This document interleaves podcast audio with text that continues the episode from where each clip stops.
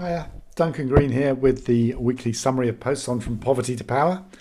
Stumbling towards the holidays. I've got next week off. Uh, holidays in in lockdown aren't exactly exciting, but I guess there will be some gardening and some walking in the countryside if it's not raining, and a bit of painting, a bit of mahjong. But anyway, it, it'll involve not spending time on computers and not spending my life doing emails. So that's pretty good.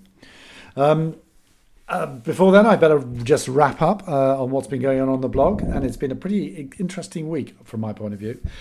We started off in a very traditional way with the links I liked, uh, although it's a fairly pessimistic and sort of rage-strewn links I liked. Maybe it's a sign that I need a holiday. Um, anger about the state of the debate on COVID vaccines, the you know the crude politics of either opposing of, of supporting patents, uh, you know, and, and stopping knowledge being spread that can save lives. Um, the com- the countries with all the pharmaceutical companies, surprise, surprise, are the ones defending the patent regime, and the countries without the pharmaceutical companies, especially the poor countries, are the ones that want it over- overturned. Um, really awful um, revelations on what's going on in Tigray at the moment. Um, with the uh, the the war, yeah, the conflict in between Ethiopia and Tigray, with Eritrea into the mix. An amazing series of reports from Jamal Osman, um, uh, Channel Four News, uh, which I think is going to win prizes. It's been a, a really amazing piece of journalism.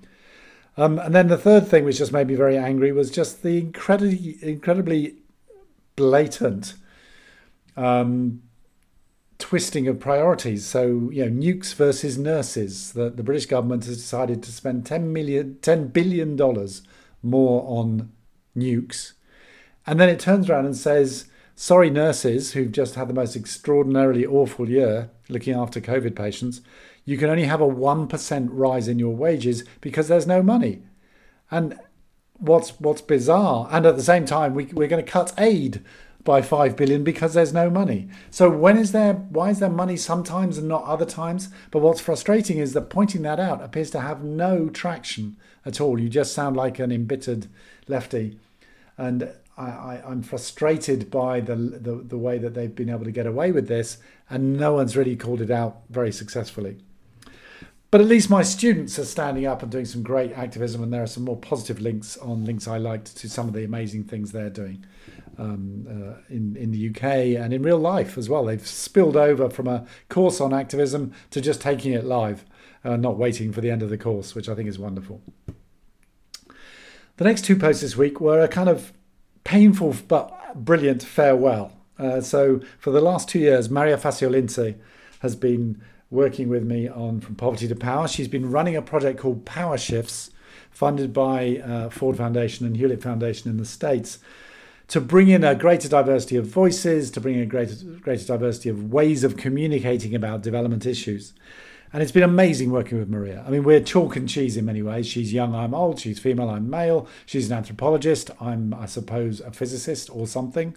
Um, very different. She's visual. I'm text based. So it's been an amazing experience working with her. I've learnt a lot. I, I still can't draw, but um, uh, I've, I've learnt a huge amount. And she has put up a, uh, a really interesting set of posts. She's put up two this week, and there's more to come next week, where she's got visual artists to do a kind of visual narrative of some of the issues around power shifts. So I'll just read out her introduction to an amazing piece of work by a collage artist for this week. The development space is fixated on the written word. We are inundated by a constant flow of reports, research papers, figures, strategic frameworks, the literature. Behind every new buzzword and piece of jargon is a faith that to change words is to change the world. Yet we keep coming back to the same sobering realization concepts are not enough. I wanted to, uh, that I being Maria, I wanted to approach this challenge from a place of play and creative collaboration. In particular, I wanted to reach out to visual artists to find new ways of building bridges across formats. In the midst of such uncertainty and overlapping crises, we need artists like never before to help us reflect, creatively reimagine, and bring to life a vision for radically better futures. The result of this collaboration is our very own virtual gallery for shifting power, an initiative with two artists that aimed to capture the lessons and teachings cultivated over the two years of the Power Shifts project. For this first exhibit, called Development A Visual Story of Shifting Power, I collaborated with Colombian collage artist Hansel Obando. Together, we wanted to tell the story of development from its origin to its current challenge, from its contradictions to its possible horizons. Our guiding principles were the twin notions of decolonisation and intersectionality, moving away from the unequal power structures that reinforce legacies of colonialism and advancing explicitly anti racist and feminist agendas. And at this point, I have to stop talking because this is a visual piece of work and there's nothing I can do on a podcast to tell you what how brilliant it is. But I think his collages are amazing and I just found them a total revelation. Um, also, a bit of a revelation in the comments it provoked. There's been a fierce debate on, in the comments. Um, I think it's it's it's got to a few people, and I think some of the topics, a lot of people absolutely raving about the the collages and love them. Other people taking exception to the language, saying the language is um, uh, is too arcane, too obscure, too jargon filled. Um, and then people replying, and it all got very heated and enjoyable. And I think there's a lot to be learned from the comments and an enormous amount to be learned from the post itself. So do go and have a look at those those two. We did the first one in English and the second one in Spanish, as both Maria and uh, Hansel are native Spanish speakers. And then final post of the week, we came back to text-based stuff and more anger. This one is about is the UK diverting COVID vaccines from poorer countries? And it's a guest post by Rory Horner from the University of Manchester and Ken Shadlen, a colleague of mine at the LSE, who got in touch to say, you know, we don't know what's going on. Can we write about it? And I'll just read out some of the, the, the, the sort of excerpts which give the core of their story. Various UK media reports have blamed lower than expected supply of the AstraZeneca vaccine from India for a slowing of the UK's vaccination programme especially delaying immunisation of the under 50s. Although 5 million doses of vaccines produced by the Serum Institute of India were dispatched from India to the UK on 5th of March, another 5 million were due later this month, but they are reportedly being held back at the Indian government's request to direct these instead to India's domestic vaccination programme. A quick look at these 10 million doses sheds light on the inequalities faced by low and middle income countries in current COVID vaccine distribution efforts and the contradictory role of the UK. So the language is very measured and very academic, but I think it's fair to say they're not happy with what's going on. And they dig into the story. Let's start by underscoring the key role played by the Serum Institute in global vaccine supply. India has one of the largest pharmaceutical industries in the world. In fact, many pharmaceutical products consumed in the UK are made in India. And India is also the largest vaccine manufacturer in the world. The Serum Institute in Pune is the world's largest single vaccine producer by volume, annually providing more than 1.5 billion doses around the globe.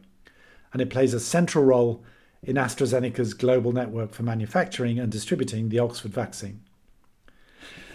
The agreement between AstraZeneca and Serum Institute authorises the latter, the Serum Institute, to produce doses to supply India, to supply low and middle income countries around the globe directly.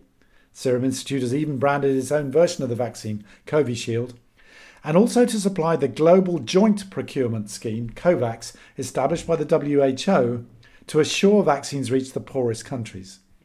Indian supply, predominantly from the Serum Institute, is central to COVAX's supply forecasts, which set a goal of supplying 2 billion doses by the end of 2021. But after a series of ministerial visits, the UK secured 10 million doses from the Serum Institute, of which 5 million doses were received and are already being administered, and 5 million doses have been delayed for now. So the UK gets in there, supports this work of the Serum Institute, and then suddenly says, "Oh, hold on a minute, we want some doses." Gets five million, and then the and then the Indian government says, "Hold on a minute, stop that. We're gonna we're gonna stop those from now." And that has been a cue for more visits. Yeah, this was triggered by a bunch of ministerial visits from the UK. More visits going now, saying, "No, we need those vaccines." So the big message of Rory and Ken is the fact that the UK is procuring vaccines from India at all demonstrates the country's fundamentally contradictory role in global COVID 19 vaccine allocation. The UK is among the largest funders of COVAX, and government officials have proclaimed the country's global leadership and interest in ensuring people in low and middle income countries get timely access to COVID 19 vaccines.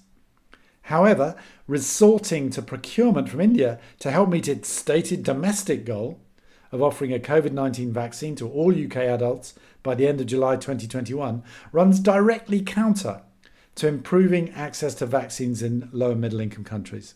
It is a mathematical fact that allocation of vaccine to the UK reduces potential access in other countries.